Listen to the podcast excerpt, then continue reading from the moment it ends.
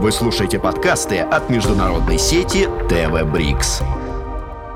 Ирина Куклина, исполнительный директор аналитического центра международных научно-технологических и образовательных программ. Занималась координацией международных социально-экономических проектов в регионах России, участвовала в разработке совместных программ в области научно-технического сотрудничества со странами Азии, Европы и Америки. Является автором и соавтором ряда аналитических обзоров и научных публикаций на русском и английских языках, в том числе о реализации международной политики политики в сфере научно-технической кооперации, а также о механизмах поддержки российского участия в масштабных программах в данной области. Сфера научных интересов включает научную дипломатию и развитие международного научно-технического партнерства. Ирина Рудольфовна, добрый день. Расскажите, пожалуйста, насколько быстрыми темпами развивается сотрудничество стран БРИКС в научно-технической и инновационной сферах? Да, добрый день.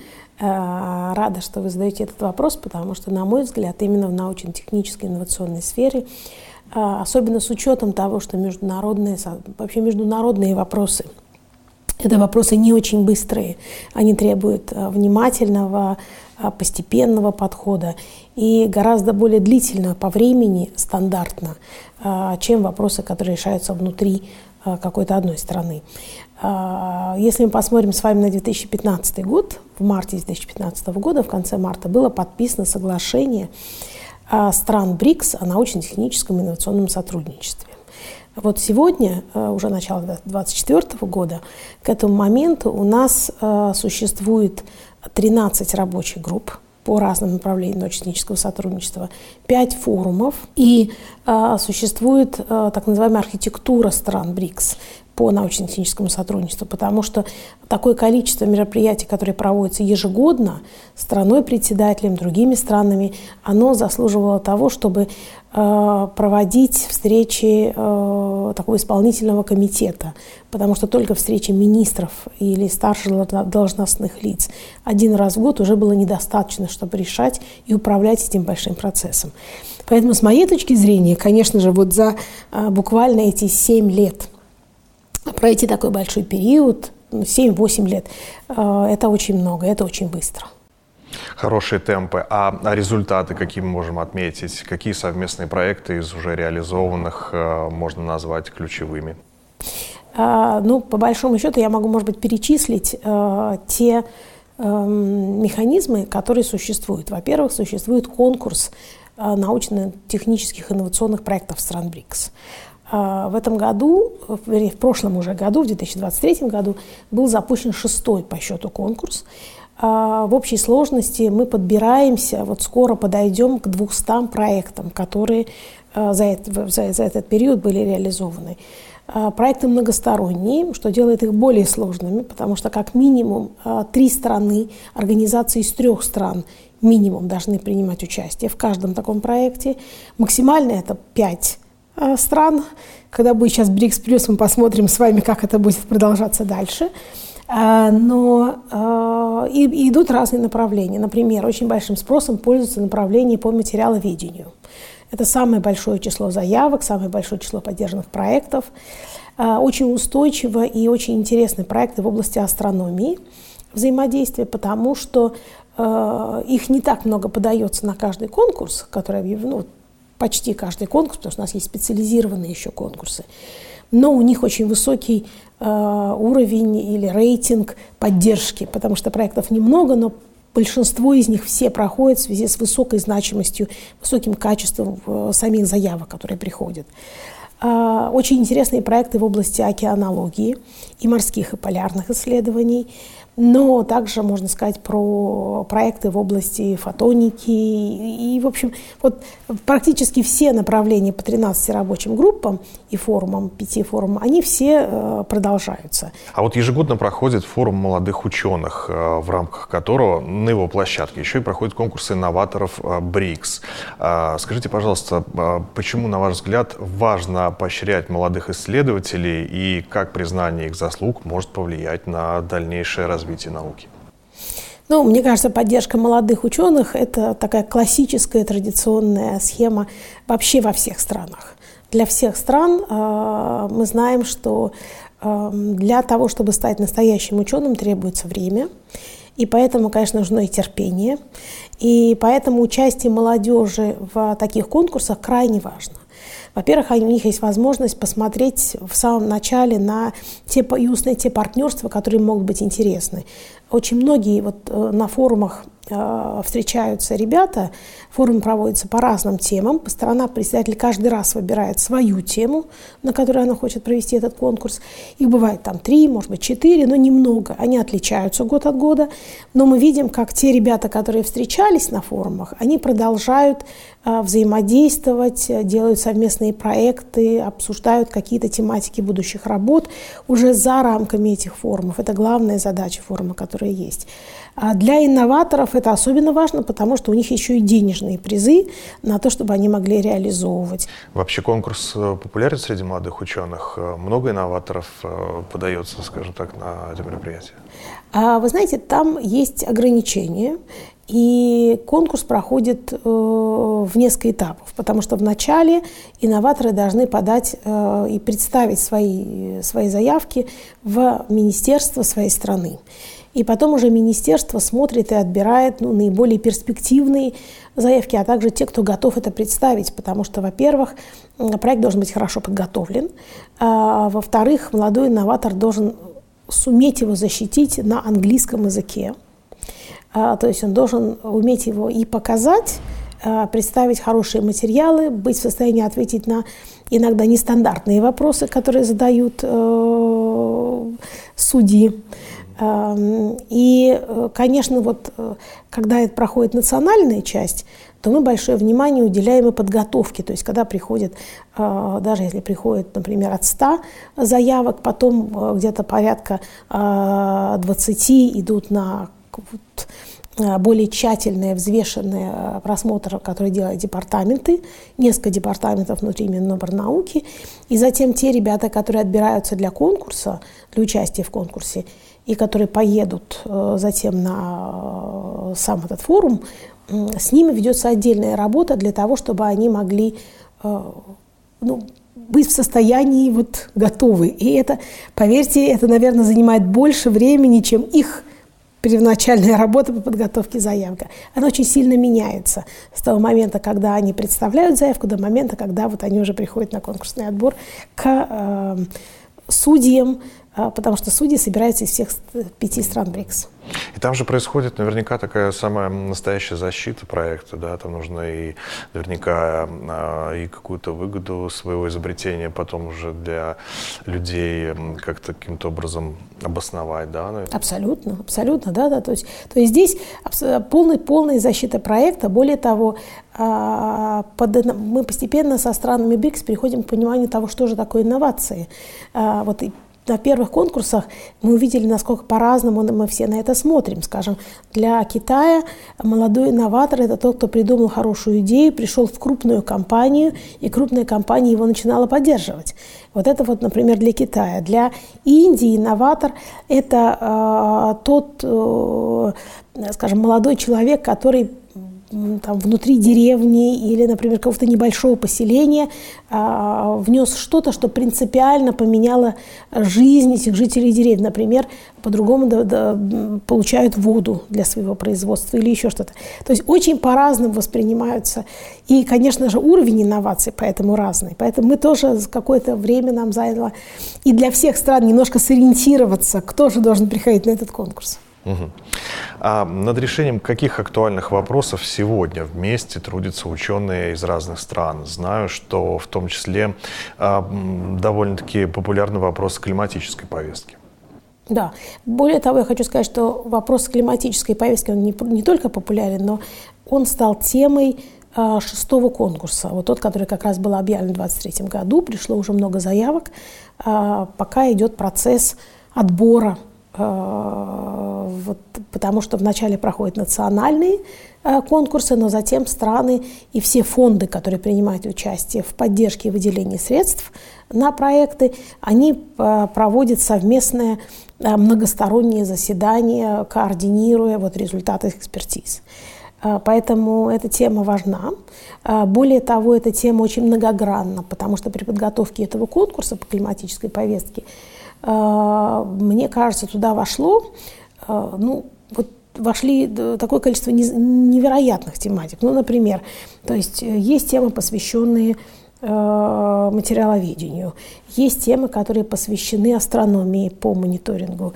Есть темы, которые посвящены э, вопросов э, биомедицины.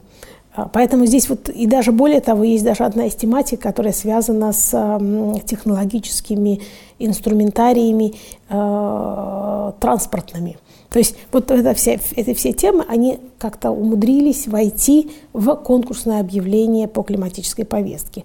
Ну а из других тем, которые, которые есть, это, конечно же, я уже упоминала материаловедение, я упоминала астрономию, упоминала морские полярные исследования, что очень интересно, потому что это возможность э, для стран БРИКС, для организаций, институтов, университетов возможность двигаться в, и принимать участие в экспедициях потому что страны БРИКС расположены практически ну, вот, в разных регионах земного шара, и возможность провести экспедиции на а, суднах друг друга – это очень э, хорошая возможность. А, плюс ко всему мы говорим про биомедицинские исследования. Я не упоминала, наверное, но есть важная часть по инновационной составляющей, потому что инновационные направления настолько тоже становятся комплексными. Есть э, центры трансфера технологий, есть эм, инновационная сеть стран БРИКС. Конечно же, есть еще темы, связанные с э, предупреждением катастроф, выяснением, в том числе разных математических моделей.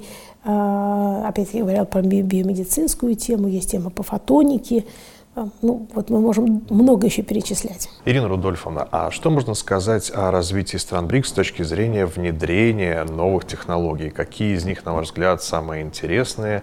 А, что можно отметить в этой сфере? Передо мной там лежит список из 26 проектов, которые были в 2016 году вот стартовал конкурс, и в 2017 году они были поддержаны, то есть к сегодняшнему дню они уже завершились. Скажем, среди них есть проекты, которые связаны с э, новыми терапевтическими методиками для нейродегенеративных заболеваний. То есть это означает, что это биомедицинский проект, а интересные решения. Здесь там принимало участие три страны, это Россия, Индия и Китай. Они получили уже первые решения, они дальше двигаются. Новосибирск, кстати, принимал участие в этом проекте.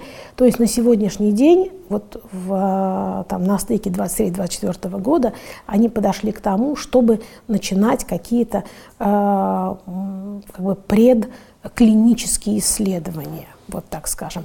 То есть все-таки э, биомедицинские исследования, как правило, требуют очень серьезной подготовки и последовательного, э, очень внимательного, тщательного внедрения э, в нашу жизнь. Есть интересный проект, который был сделан совместно с Индией. И проект, который касался математического расчета моделирования и эм, определения поведении толпы, так скажем, выделение лиц. Это сейчас очень популярно. Я думаю, что во всех странах, и в Китае, и в Индии, особенно в Бразилии, там, где большое население э, и проводятся крупные мероприятия, очень важно определить с точки зрения безопасности и с точки зрения того, что происходит на этих крупных мероприятиях, очень важно отслеживать разные сигналы и заниматься идентификацией, в том числе лиц. Были проекты, которые связаны, опять-таки, с например, транспортной логистикой, они хорошо двигаются. Есть проекты, которые связаны с, э, с роботами, с роботизированием, например, круговой или шарообразный робот, э, который может двигаться по трубам, определяя ну, возможные повреждения, либо предупреждая те повреждения, которые могут быть в, собственно, в материале этих труб. Вот такой, такие совместные проекты. То есть они, они с одной стороны научные, с другой стороны требуют времени, но, конечно же, они уже гораздо ближе к реализации на сегодняшний день. А что такое технологическая устойчивость э, стран БРИКС и как она влияет на э, реализацию целей устойчивого развития? Мы говорим о том, что это способность э, национальных систем или групп а, сохранять работоспособность в условиях там, внешних шоков, а, внешнего стресса, каких-то повторяющихся воздействий, неважно, климатического характера, там, эпидемиологического, техногенного характера. То есть все, что позволяет в сегодняшних условиях, а все-таки сегодня мы живем в технологическом мире, преодолевать вот эти шоки в более-менее комфортном для себя или, скажем, решать эти вопросы в допустимый промежуток времени. А если говорить об образовательных программах, то как международное сотрудничество развивается в этом направлении? А, я думаю, что у нас большой потенциал здесь. А, во-первых, потому что э, в наших странах крупные, серьезные, очень сильные университеты. А, существует одна из российских инициатив. Это по сетевому университету БРИКС – Одна из задач этого сетевого университета, э, вот сетевого университета БРИКС с теми университетами, которые подключены, это возможность а, сопоставления программ и возможность для студентов, а, магистрантов, аспирантов а, двигаться и получать образование в разных университетах стран БРИКС. Пока это пилотный проект, пока это отдельные Э, взятые вот вузы, которые готовы попробовать, и они готовы попробовать по своим, э, не по всем еще программам. Но я думаю, что за этим будущее, я думаю, что у нас хорошие возможности и потенциал для того, чтобы э, двигаться, и для молодых ученых это очень важно, возможность не просто пройти практику, а получить вот образование, получить опыт в наших странах. А как аналитический центр международных образовательных программ способствует укреплению международной кооперации? Э, несколькими способами. Во-первых, э, на сегодняшний день э, мы занимаемся кооперацией стран БРИКС уже начиная с 2015 года, то есть уже много лет.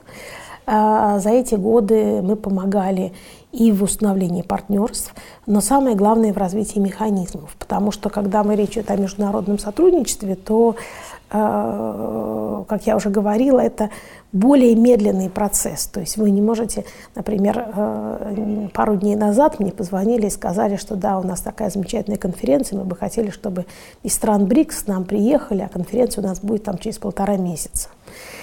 Но вот все-таки все, все-таки в таких режимах международная кооперация даже при потрясающих контактах и заинтересованности всех стран она не работает. То есть это требует времени.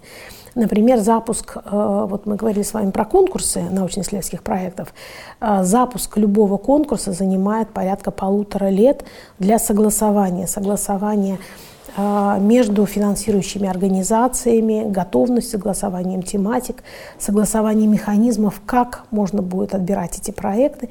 И то же самое происходит по многим направлениям, которые есть. Поэтому в первую очередь поддержка, вот, которую мы оказываем, это, конечно же, вот такая организационная, институциональная для того, чтобы позволить этим механизмам быть и чтобы они эффективно работали. Это первое. Во-вторых, конечно же, установление партнерств. Мы активно в этом э, включаемся всегда. Установление партнерств не только между институтами, но в том числе есть у нас научно-исследовательские, научно-технологические компании, которые заинтересованы, мы тоже с ними работаем. А, поэтому вот по разным направлениям.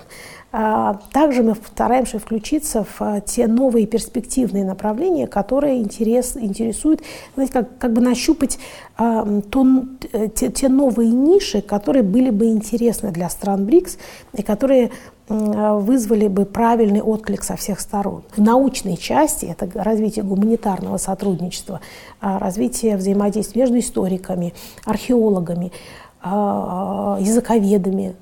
Это все ну, практически ну, не было при, применимо в данном случае, и у нас даже не было проектов, которые э, можно было бы развивать. А на сегодняшний день они есть. Но это тоже нам потребовало какое-то время по формированию этого механизма установления партнерств. Сегодня это уже прекрасно двигается вперед и университеты, э, ну, я знаю, что уже запускают и планируют запустить новые проекты. Для нас это как раз результат, в том числе и нашей поддержки, нашей работы. Ну и, конечно же, следующее, э, другое, как бы, или там третий аспект нашей, нашей поддержки, тогда, когда проекты уже реализуются, э, всегда в любом проекте, как в живом, в живом механизме, в живом инструменте, в живом организме, могут возникать вопросы. Эти вопросы нужно решать, и для международной части, в том числе для имиджа и репутации нашей страны, очень важно решать их эффективно.